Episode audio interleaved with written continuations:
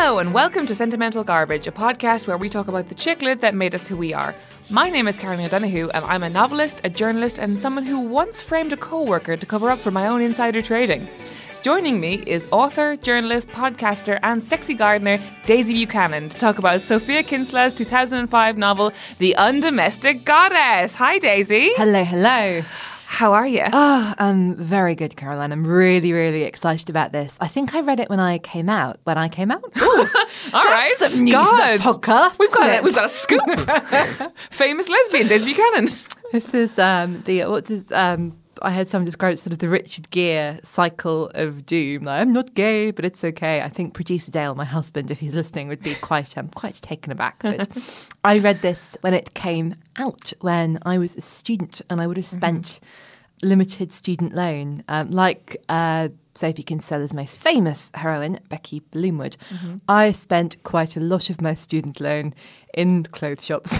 so, Right. So my book budget was was limited, and also I always felt massively guilty about reading anything that wasn't sodding Beowulf. Um, I've really enjoyed my degree, um, so I remember being very, very, very enthusiastic about this then. And obviously, I reread it for the podcast, and mm-hmm. I've read it quite a lot in between. And it's as good as I remember, if not better. In fact, there are certain things that Sam, the heroine, mm-hmm. says and does that make a lot more sense to me now than then. Absolutely. Uh, So I never read Sophie Kinsella uh, until now. This is my first ever Sophie Kinsella because I think by the time she was coming into her own, I had reached that point where I wasn't reading chick lit because I was ashamed of myself and I wanted to impress boys. All that we've been through it. Um, It's, so it's a lot like, isn't it? I think being this sort of terrible, terrible emo teen, and um, for want of a better example, of being like, "Oh, I've never listened to Donna Summer. I only like Blink One Eight Two, and then yeah, it's very that. Yeah, it yeah. takes quite a while to like see sense. I know, and just not reading any books that are funny for years because you're just too busy trying to understand Hemingway and feeling that like if you understand him enough, he'll rise from the dead and fuck you. You know. But anyway, before I go too far down that path, I'm going to give us a quick plot summary. So, workaholic Samantha Sweeting is a brilliant uh, contract lawyer working for this highly pressurized firm called Carter Spink. When she accidentally loses millions of pounds in a pretty stupid admin error, she escapes by boarding a train from London and arriving at this house in the Cotswolds, where she is mistaken for the new housekeeper by the super bougie nouveau riche couple called the Geigers. And uh, she decides that because she's been disgraced in her former job, she's going to lie low for a while and, and learn to become a housekeeper. The kind of the catch being that she has been so long in this sort of high professional bubble that she has, doesn't know how to make a bed or turn on a washing machine or basically do anything remotely domestic. And and we sort of follow it from there, right? Yeah, and it's what I really, really love about this book is I think an accusation that is levelled at a lot of the characters in commercial women's fiction. Like, oh, they're a bit ditzy and oh, they, they can't do a thing right. And you have got this really compelling, really sparky, adorable heroine who is so, so smart. And, mm. you know, she's a genius. It's sort of part of the book is she can do sort of enormous math sums in her head. You know, she's one of the the brightest and best sort of lawyers of her generation, and so mm-hmm. she is. She does have these kind of these klutzy qualities, but she is. Um, But she has a mind like a steel trap. Yes. Yeah. Uh, but she's sort of allowed to be impractical. And I think it's a really, really interesting book about the way we think about intelligence, the way we judge people based on, you know, what they sort of what they seem to be and the way that we kind of we perceive them and the way we per- they perceive themselves. and, and it's, it's, it's you're so right. And what's so interesting is that um, she sort of uses feminism as a shield rather than a cloak, which which I think is it is because what she does is like she has no idea how to look after herself in the most basic of senses. Like she can, she the woman like at the beginning of the book. It, uh, it is this brilliant, beautiful, highly paid contract lawyer, but she can't clean her own home. She can't. She doesn't even know how to work a Hoover. She can't feed herself. And whenever anyone like criticizes the the fact that she can't do these things, she sort of uses it like, well, what you want all women in the kitchen again? Whenever anyone sort of like lightly pressurizes her to maybe make something that isn't toast, you know? Um, I read recently, it's a long read on American BuzzFeed. I can find out the author um, in the show notes. It's a really. The author really- is probably looking for work right now. Please hide them, they're great. it's a really sad, thoughtful, thorough essay, and it's about millennials. Sorry to use the dread word. Um, in the essay, it talks about the consensus that oh millennials are terrible and lazy and they're spending all of their money on Deliveroo and you know convenience food and eating out. But what the essay was saying is like no we are a generation who's been taught that work is all that matters and Yeah. preparing your food is something that takes you away from work. And so all of the aspects of our lives must be arranged around doing as much work as possible. And this book really is about someone for whom there's an absolute absence of self care in Yes. her life, and that the fundamentals, as you say, she can't look after herself. She doesn't really, at the beginning of the book, feel that she has any value beyond the value that she creates for her company, and that's it's watching that shift that's really, really interesting. She almost resents having a body at all. Do you know what I mean? She's somebody who would much rather be a brain in a jar. Yes, and um, and she every, every physical need from her from wearing clean clothes to food or whatever she sort of she either outsources or tries to get done as quickly as possible like her approach to her sex life is that she had this kind of boyfriend at some point in the in the recent past and she's like and the good thing is we were both busy and we could finish both quite quickly and it's just very It's, it's so funny, but it's so heartbreaking. And there's an amazing bit where she describes one of their dates, and he takes her to the opera and leaves after 20 minutes and doesn't come back. And he says that he got um, caught up in a a point of, I think, commercial contract law and just forgot that she was there waiting, and he sort of went off and, and dealt with it. And she said that, you know, and instead of you know, hitting him or crying, I just said, "Oh, what point of law?" Yeah, and she, she, she she's completely accepting of that because it's exactly what she would have done as well. And I, I think what you said a minute ago, just to bring us back a little bit about this. I mean, this is about an adult woman in 2006, so she's probably not a millennial as such, but it is a very millennial thing. I think this is a book that's kind of got even more true over time. It completely The One has. thing that is something that's changed a lot that I think we might maybe come to later, that I don't know if if Sophie Kinsella wrote this today, if she'd handle it differently, or if there'd just be more of this. But when the um, the mistake, which you know readers or anyone familiar will know, there's there's more to it than it being a mistake. Um, when that blows up and when Sam becomes infamous in her world and there's lots of reputational damage and she's got no one looking out for her and she can't return. There's a bit really, really sad bit where she's kind of Googling herself and seeing, uh, you know, that, that, she has become sort of shorthand for failing Yeah. stupendously in your like in your And world. obviously the social media fallout now, imagine that would that would be the book. I think. What's interesting is so so we have Samantha and she she has this incredibly high pressure job. She's a contract lawyer for this huge city firm, and uh, and that is a really specialized person, right? Like uh, people kind of we know all of people like that, or we did then, but they're not someone you necessarily know. It's like a real pantomime version of being obsessed with your work. However, I don't think it's a pantomime anymore because I think people I know are certainly this obsessed with her work. Like, that we open the book and she's getting a massage and she like is being shouted at by the massage therapist because she won't like she has her BlackBerry in her underwear and all this. It's like really written at the beginning of the smartphone era, and we're now we're smack in the middle of that. I do love that era. joke so much, and I must say, with all of Sophie Kinsella's books, the gag rate never ever lets Yeah, up. there's- my there's- money, there's she is the she is PG Wodehouse, but alive and writing now. Totally. and she'd rather pretend that she's got because she smuggled her phone into her paper knickers as well as her BlackBerry. And she'd rather pretend it's a vibrator than fess up. And she even tries to take the call by telling the massage therapist, I'm, um, I'm reaching a rather intimate moment. I think you should step outside.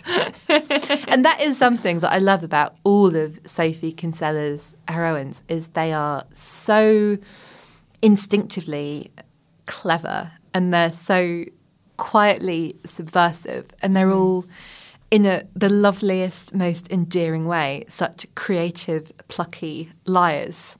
Yes. Um, and they're all very funny and thoughtful and i think that's why we love sam so much is she's not who we think of as you know lawyers we think of as being i think very very literal and detail oriented and i'm sure there are lawyers listening who'll be very upset about this. Do, do write in and um, but You're such a podcaster. like you're telling people to we write don't into my the law podcast. as, as being necessarily a creative. Um, it's uh, it's sentimental garbage at 125 Sentimental Garbage Road. Um, you know, we don't think of it as being uh, a creative professional. I'm sure it absolutely can be, and I'm sure there are plenty of people in it who are very creative. Mm-hmm. But it's her creativity against the, I suppose, the very like grey backdrop of some an Yeah. industry that doesn't seem creative and other characters don't seem creative. And interestingly, because the, the first sort of bit of the book, which we spend a lot of her with her in this office, and we get to know her co-workers quite well. And um, even though she's this genius, and everyone knows she's this genius,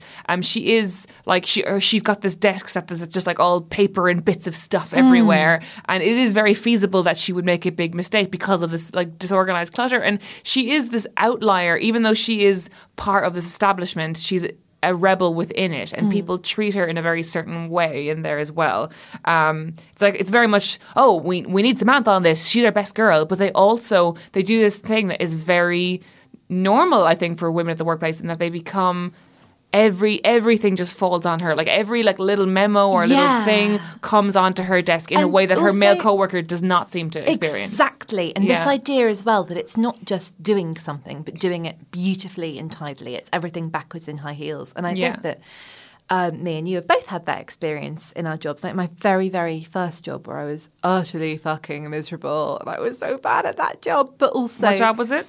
Um, it was in financial PR. I Oh. remember relating quite a lot to, to go back to Becky Bloomwood, who's a financial journalist. And I Yeah. think possibly it was reading those books that made me think, I, I think I know something about this industry. I think I could have a go. I could do this. Nobody ever wanted to hear my ideas. And I did have some good ideas. Mm. I remember trying to be plucky and trying to show that I could be of added value by um, suggesting something that some clients could do around like CSR, corporate social responsibility, about ethical investment. And I'd sort of researched all this stuff. And one, you know, my immediate boss had said I could. And then her boss kind of shut me down. It's like, that's not necessary. What we need you to do is um, tidy up the mortgage magazines. Oh my And god! Honestly. I had that experience so much in my young working life. And I think we all tried to do that, be that romantic comedy heroine, right? The, the plucky young Anne Hathaway or the Sophia Kin- Kinsella character. But a lot of it is actually,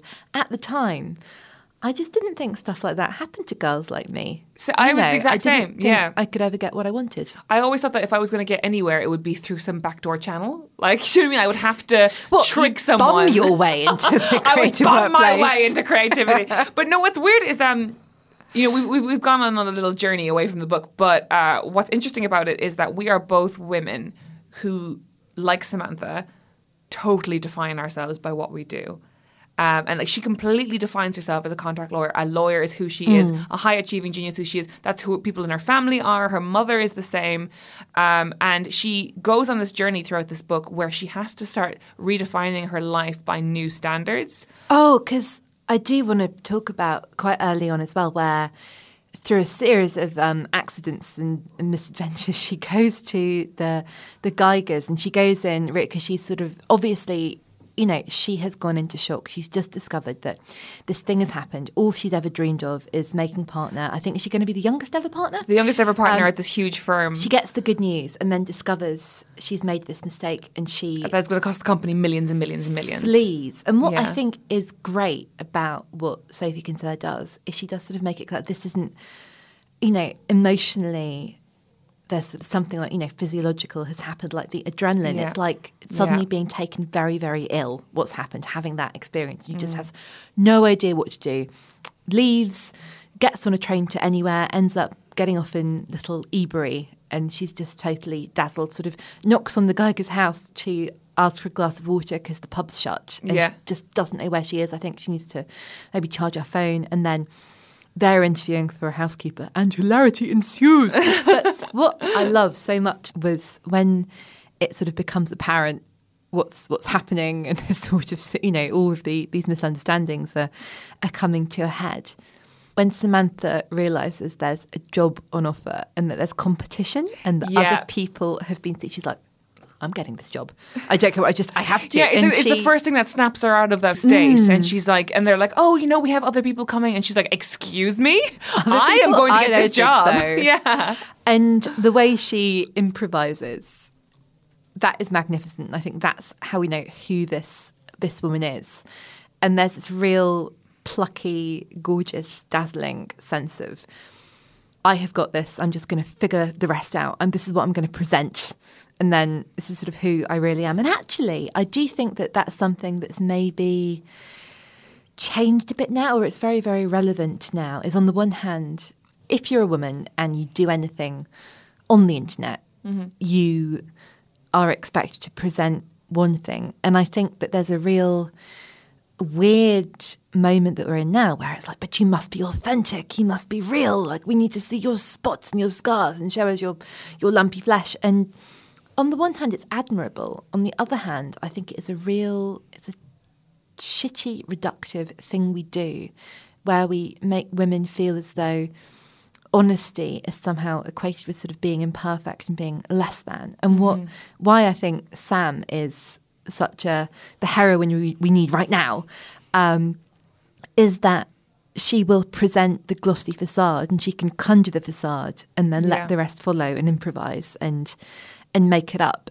She leans into herself, I guess. She does she ends up living the lie in a really yeah, successful so, so, and authentic so she ends way. up living in the it's she's not just like a day-to-day housekeeper she lives in their house she wears a uniform and like what's really funny a really great recurring joke in the book is that she um basically on instinct curtsies for them mm. on day one and then they love the curtsy so much that she has to keep curtsying for the duration of the book and i guess because I, I, do love the Geiger so much and i think trish yeah let's talk about the Geigers a little bit more she yeah. is an imposter well, that's the you know, that Sam is an imposter who knows it. Trish is this really funny. I, oh God, I'm trying to think of a word that's not feisty because feisty is a bit in it, but yeah. she's really, really powerful but vulnerable, and she's got so much personality and no filter. But I, there is this bit of uncertainty and a bit of her that feels uncomfortable with being newly wealthy, and she's really trying to perform this role as society woman and not quite pulling it off she's quite an Austen figure, isn't she? Mm. Um, and I think y- you've known a woman like Trish if you've ever lived in a sort of like a, a middle class suburbia. That yeah. woman exists. That woman who's like getting a pool built, even mm. though like there's really not the space or the, no. the, resources or even the occasion for it. It's a paddling pool you will go in for three days in June. exactly, but it's all status all the time. Mm. And she's this woman who's um, what's so fascinating about the dynamic is that she's obviously a woman who who is probably working class or lower middle mm. class, but she's come into money through her relationship and now she is acting like a rich person, but has no idea how to do that. And then meanwhile, Sam, who is from an upper middle class mm. background and has been around extreme wealth mm. through her job and knows how rich people act and actually has a much better idea of how Trish, and so they're kind of like this weird cat and mouse game of trying to figure each other out and also Sam having to conceal what she knows because she's supposed to be a sort of a lower educated mm. house cleaner, even though she is both incredibly worldly and incredibly, you know, um, intelligent. You know, it's very that you know this could be it could be a Sheridan play, couldn't it? It's mm. the that play on. You know the star for the the smart ones who know all, and then the, yes. the people they're serving are a bit ridiculous. But I do want to say that I think the Geigers are an incredibly sweet romantic model and they've got a really they're always shagging love story because yeah. they're always shagging they argue but they absolutely seem to be a team mm-hmm. and there's this sense that they you know met when neither of them had nothing and they built this business up as a unit and mm-hmm. i think that's the real you know the feminist message isn't there this idea that I think we're supposed to be independent career women, and that's what Samantha's been sold, and what she sort of ends up challenging or questioning. And then I think you do see true equality in their partnership. Yeah. There is that really amazing scene I love so much when she's in Samantha is serving coffee. oh, I love, it's my favorite bit in the whole book. I think. Oh, yeah. Oh, really? So tense. Um, yeah. And these terrible businessmen are there stitching him up, and she knows she can see the contract. And, and the contract knows. is just garbage. The contract is just mm. legal nonsense that they've thrown in to confuse oh. him, and she knows it. Mm. And but she, they, he, she can't tell him she knows financially that. liable. For, so she's got to. So she tries to. Um, to bring him out, um, so she can t- basically signify to him mm. that you know, this contract is garbage and he's going to be made financially viable without telling him that she has a huge legal knowledge. Mm. And at this point, they're like, our unusually bright housekeeper. you know? They're trying to help her do a maths GCSE. Oh my God. That's the funniest bit ever is that they're like, um, Samantha, you've just done large sums in your head. And she's like, Have I? Just said Rain Man has a lot to answer for. Oh yeah, and so they, they're so um, captivated by her intelligence that they really try and play this white savior role thing with her, where they're like, um, "Oh look, we're going to we're going to put you through school. You're going to finish school, Samantha." And meanwhile, she's there with her Oxford education and being like, "Yeah, I will." Do my maths GCSE to make you proud. it's just like the most brilliant thing. But then that is the really touching thing about the book and the Geigers. And I guess we should talk as well about um, her, her potential mother in law, Iris, the mother of sexy Nathaniel. Yes, we haven't even. Um, so we haven't introduced Nathaniel yet. So Nathaniel is um, the landscape gardener for the Geigers, and he is the first person to realize that Samantha is playing a con on these people. And he kind of he sees her through the garden window, and she's literally like pouring chickpeas mm. onto a fucking um, baking tray with just a raw chicken on it. And she's like, "Yeah," and then he's like, "What are you doing?" And she and he starts watching her, and like my favorite part, with my first like big belly laugh of the book, where she um, puts a saucepan on the cold stove, pours some wine in it, and just starts stirring the wine with a wooden spoon. It's a cold sauce. It's a cold sauce. And it's so fantastic and funny. But anyway, Nathaniel, um, once he realizes that she's not trying to con the Geigers out of their money or anything, um, he starts to help her and he teaches her how to do these things. And he uses his mum, Iris, um, who lives around the corner, in this very like rustic cottage that seems like it's from the 1930s. Um, and then every every weekend she goes round to their house and um, she learns how to cook and learns how to how to be a housewife really. And it's um and she finds huge freedom through it. Iris is as much of a therapist i think as you know the the mum of nathaniel and as the person kind of teaching samantha how to cook. She is really tender and kind. Yeah. And I think what's really powerful about this book is it's so light and fun and the jokes are amazing and the pace is amazing and it's mm. a real romp but it's hard you know it's it's very serious it's about the impact of emotions and, and relationships um, for various reasons um, Samantha, the, the, time is not right for a long time to tell anybody where, where she comes from. Obviously, she's got to keep the secret yeah. from the Geigers, but she can't tell Nathaniel because he really, really, really, really hates lawyers after the way he's treated by lawyers mm-hmm. following the death of um, of his father. So it's assumed that she's been sort of running away for, from an abusive relationship. Oh my god, um, yeah, because she's so she's so twitchy mm. and she's so reactive and she's so um, private and secretive and and everyone just does assume that she's come out of an abusive relationship and everyone gives her that sympathy even though she's never confirmed or denied it and i suppose perhaps on the one hand you think is that is it interesting that people assume that of a woman that it couldn't possibly be her job when she's been giving her emotional all to her job i don't think that at any point anyone kind of lessens the the awfulness or the, the yeah. tragedy or the pain of of such a relationship but i think when you're that passionate about your career and yeah. you don't feel that you're totally in control of it. Because the other thing that I think is we get from Samantha that I think is possibly quite common to people of our generation, we have been told that it's really important to be ambitious, but we mm-hmm. no one ever really explained the difference between you must be ambitious and you must get all those stars in your GCSEs and A levels mm-hmm. that as a lawyer, Samantha's ambition is quite people pleasing. It's about being perfect for other people, never for her. And you, I've been, you know, that well, that first job, I cried twice a day, three times a day, every yeah. day. I was constantly anxious, constantly scared, yeah, yeah. never not thinking about it, always holding my breath, waiting to be, you know, yelled at or or ignored, always, always feeling like I wasn't going to be included. I was just desperately unhappy and I felt so trapped. And in a way, I mean, not to. I totally know what you're saying. I have been there. I have had um, bosses who I still have nightmares about, who I haven't um, seen nor heard from in six or seven years. And um, I think that is something that we don't give a lot of uh, time and seriousness to. That you can have PTSD from a job, that you can have like a boss or a coworker emotionally unmoor you in a way that you don't even recognize yourself. Like I think people have been through that and we don't and yet we're, we you know when we when we say like a partner is being emotionally mm. abusive and you know we understand now when we say like oh you know my- you, her boyfriend he didn't hit her but he made her hate herself he did mm. this he alienated her from her friends da, da, da. like these are all things that I have known jobs to do to yes. people And again, there's that awful dependency, isn't there? Because when you're there, you're like, well, I, if I don't do this, if I don't go to this place that makes me cry all the time every day, where I'm Yeah. always, always so scared.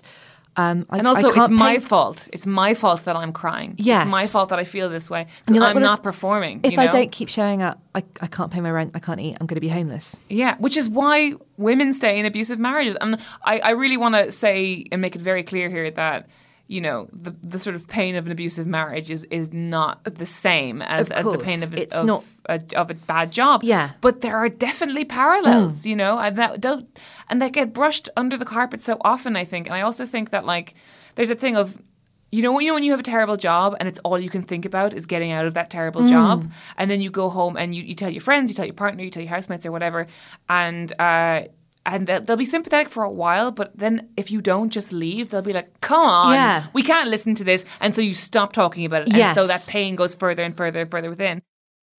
One of the people that I think is a symbol of your early 20s, um, who's, she's kind of like a counterpoint to Samantha, is Melissa, who is like the niece or the cousin. I think, yeah, the niece of the Geigers. The yeah, and uh, they say it's quite funny how she's like, you know, her the lead up is like, oh, a lawyer is coming to stay, a lawyer, and and Samantha is freaking her box because she's just like, oh my god, there's like only X amount of city mm. lawyers. I had I know all of them. Da, da, da. What if it's this person? What if it's this mm. person? Oh god, is it Melissa Carter over at Thingy Thing?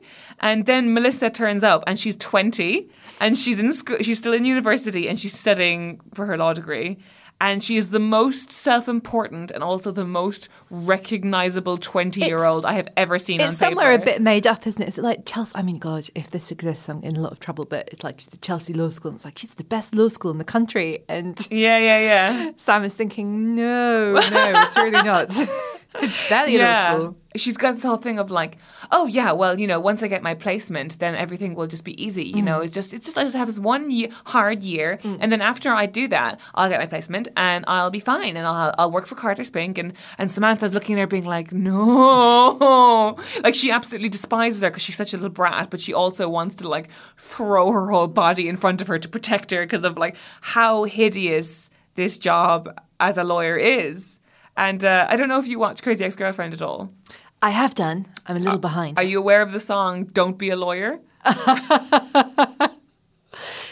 After the, I think two days before I graduated, I went to see Avenue Q, and the first song was "What Do You Do with an English Degree?" And I'm thinking, oh No. no, Um, yeah, the, "Don't Be a Lawyer" is like literally how it's like this glamorized profession where you think you're going to be standing up in court, but actually mm. you will spend like six years of your life trying to manage the merging of one pharmaceutical company into a slightly larger pharmaceutical company, and that will be six years. I think it's a lot like having children, where if people really, really thought about what was involved before they did it, they would never do it. Yeah, and if people were just honest about what it involved, like I think if people were people try and be very honest about what life as a writer is like. Oh, it's like oh, you'll be poor forever, but you'll have your art, all that kind of mm. stuff. People really warn you off being a writer. People don't warn you off being a lawyer because mm. everybody wants to have a lawyer in the family. I think as well, there's something weird about work, and something that kind of comes up a lot here is like being a workaholic is it's an acceptable addiction, but it is an Yeah. addiction. At the moment, I think it's Matt Rudd in the Sunday Times in the mm-hmm. magazines doing a column about being a middle-aged man. I was quite skeptical about Right, right, of course. Right, you really need more insight into being a middle-aged man. Yeah, I need, I need more of that. I think it's off the back of a a study or a big feature recently that's talking about the number of really, really, really depressed middle-aged men who are earning a lot of money but just feel totally trapped. And and it's very, very human, isn't it? I just need to get through this awful bit, and then it's going to be Yeah. fine. And, think- and that's how we meet Samantha as well because we meet her. and Yeah. She's like, I just need to make partner, and then after I make partner, everything will be fine. But she's her entire life, and she realizes when she looks Mm. at old diaries, it's just lists of like, once I do this, I will get a hobby, I will have a friend, I will learn how to cook, make a like make the washing machine work. saying and- this is just a blip. And Yeah. again, it's a bit like this idea that we should be happy. It's something that um, you know we pay a lot of lip service to, and there's lots of like live in the now advice that doesn't Mm-hmm. really help. But I do think that's what this book is about, and I suppose perhaps what's challenging is. Is it feminist or not for Samantha to find happiness and fulfillment making Yeah. beds and making bread? Is I mean, I believe you know, you do you. And what this book is really about is that, so, you know, different things feel right for everyone. And she is celebrating something really unconventional by doing something that seems very, very conventional. So we should say that um, uh, she eventually she gets found out. Um, what happens is that she she discovers that Carter Spink essentially framed her. Um, they made something look like a admin fault on her part when actually they were doing insider trading and they needed a patsy and she became that patsy. Um, and then as as this story becomes exposed and as it gets larger and larger um, the story of her the fact that she is this uh, came this, I think is it Oxford or Cambridge? Is Oxford I think Cambridge. um, yeah, it's the same. Um, it's all England to me. um, uh, dues, my friend. The, the whole story of this, like, um, this genius with this huge job at one of the biggest law firms in London, um, that she could leave to clean toilets, and she gives this quote by accident that says, "I'd rather clean toilets than uh, work at Carter Spink," and then she becomes unwittingly the face of this entire viral news story where it's like, "Are," and everyone has their own take. It's like, "Are women prefer?" Kitchen maybe? And and she becomes a spokesperson. It's so honestly in in our jobs as like people who often have to react to the news and like so hey some random woman has done something in Hertfordshire and it's made some news. Do you have a comment? And like that whole that whole cycle is commented on in a very interesting way I think it's really, really perceptive. And I do think as well that when we talk about the, the tropes of the genre, about, you know, chick lit and women's commercial fiction, and the thing that people do not really get, I think, when they're criticising from outside is that sort of knowing what's going to happen. I think it's really, really. I never knew what was going to happen with this Oh, really? yeah I I didn't think it was predictable at all Because it's it's so so satisfying. The lows are so low and the mm-hmm. highs are so high, and you do see Sam having the worst luck, and then she gets everything that you hope she's going to get, and it's that bit.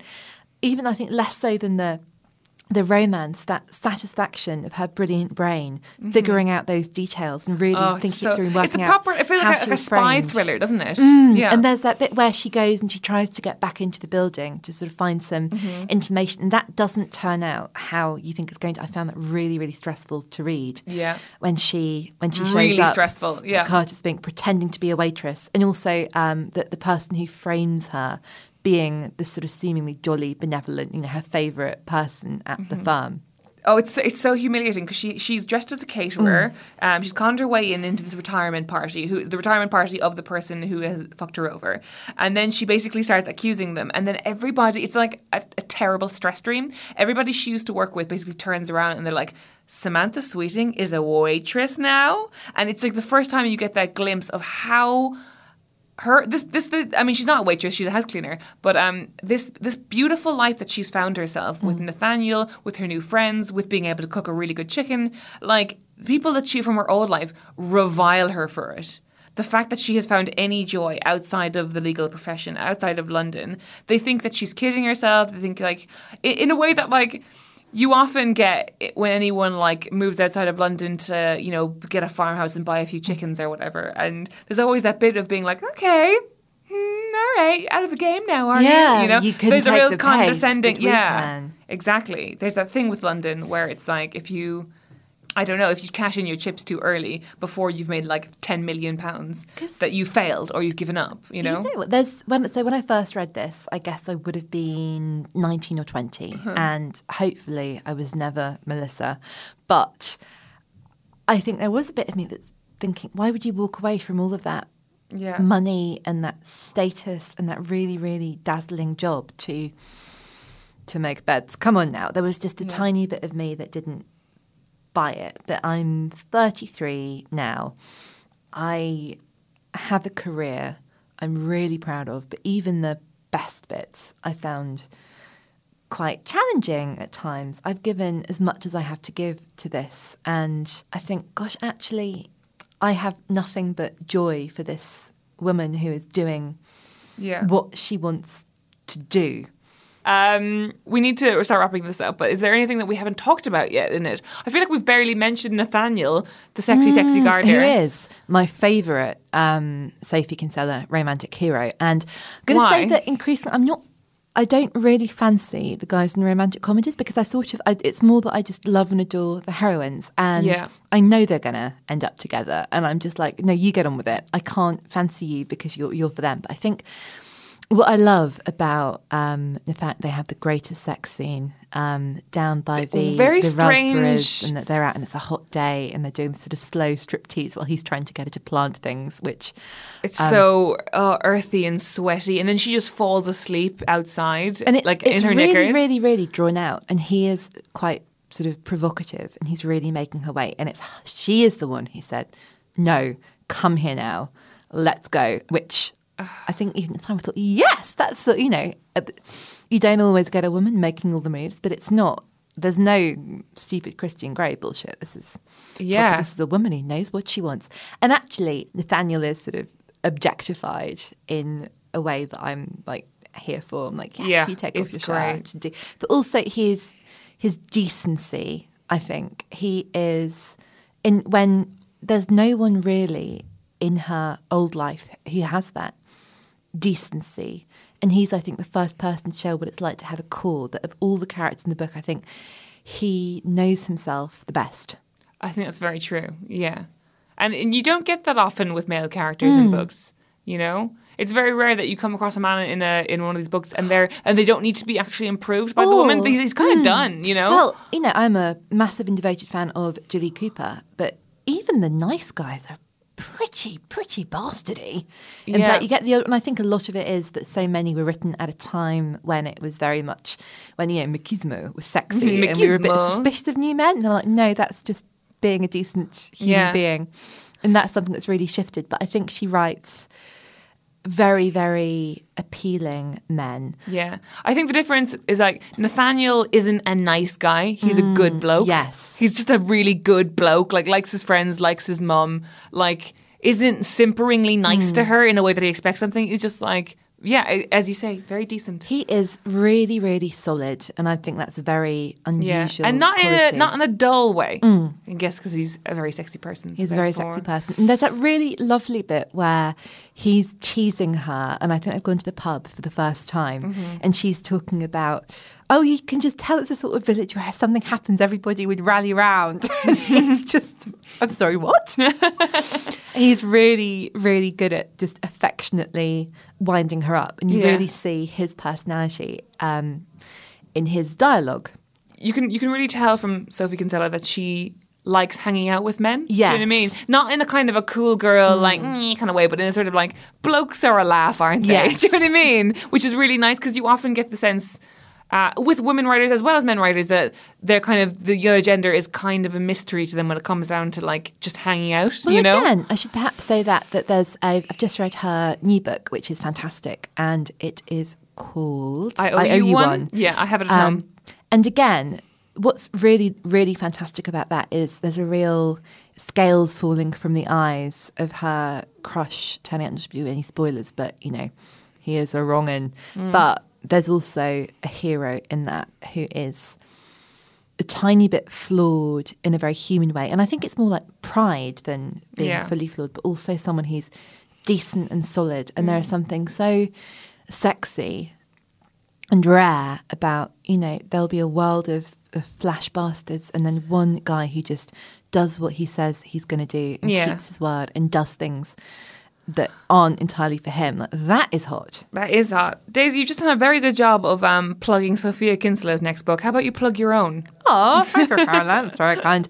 Um, my book is called The Sisterhood. I love books about sisters, so I wrote one. I'm the real life um, eldest of um, six sisters, and the book is real. It's a, a memoir, but I'm thinking about relationships between women and all the friendships and the love and hate and Yeah. jealousy and competitiveness and the laughs as well. So and it's absolutely wonderful. And I, I'm going to say four So out good. of five sisters love it. One out of five was like, I can understand why you felt that you had to do this. do you know, I, um, I feel personally responsible for that book because not not because of anything that we said to each other, but I um, was thinking about you one day, and I think actually it was Ella Risbridger who was on season one who I told about it. I said to her, if I was the oldest sister of six sisters, I would never stop writing about it. And the next day, you announced on Instagram that you were writing a book about being the oldest of six sisters. I was like, oh my god, I did it. So you can thank me later. It's about, I do think it's the, the funniest thing I've ever It- written. it truly is. Saddest. I, I had a lot of reading know, assignments for this, so I couldn't. Um, I, I read it when you gave it to me, and I, I read the first 30 pages, and then I had to read this for the thing. And so I have to come back to it. But from what I read, it is absolutely fabulous. Um, Daisy, thank you so much for coming in today. This has been a wonderful, jolly jog through Sophia pleasure. career. It's Can I come back on a different series? I have many books. Many, like many to books to discuss. Oh yes, and of course, um, you're a host of your own book podcast, which I- I'm sure Caroline is a brilliant guest on. Thank you very Um, much. We have done your episode, haven't we? It's called You're Booked. It's available wherever you get your podcasts. Um, go to acast.com slash booked and you can see our guests and all the books that they read. And we look at people's bookshelves and we find out about people's lives in books and about the books they remember and sometimes the books they'd rather forget. Thanks so much, Daisy. Thank you. Cheers.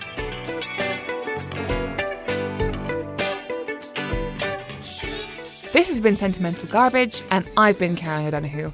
You can follow me on Twitter at Czaroline, that's C Z A R O L I N E, or email me about the podcast at czarolineodonoghue at gmail.com. Thanks to Harry Harris for the jingle, Gavin Day for the logo, and ACAST for the recording space. This has been a Justice for Dumb Women podcast produced by Hannah Varrall.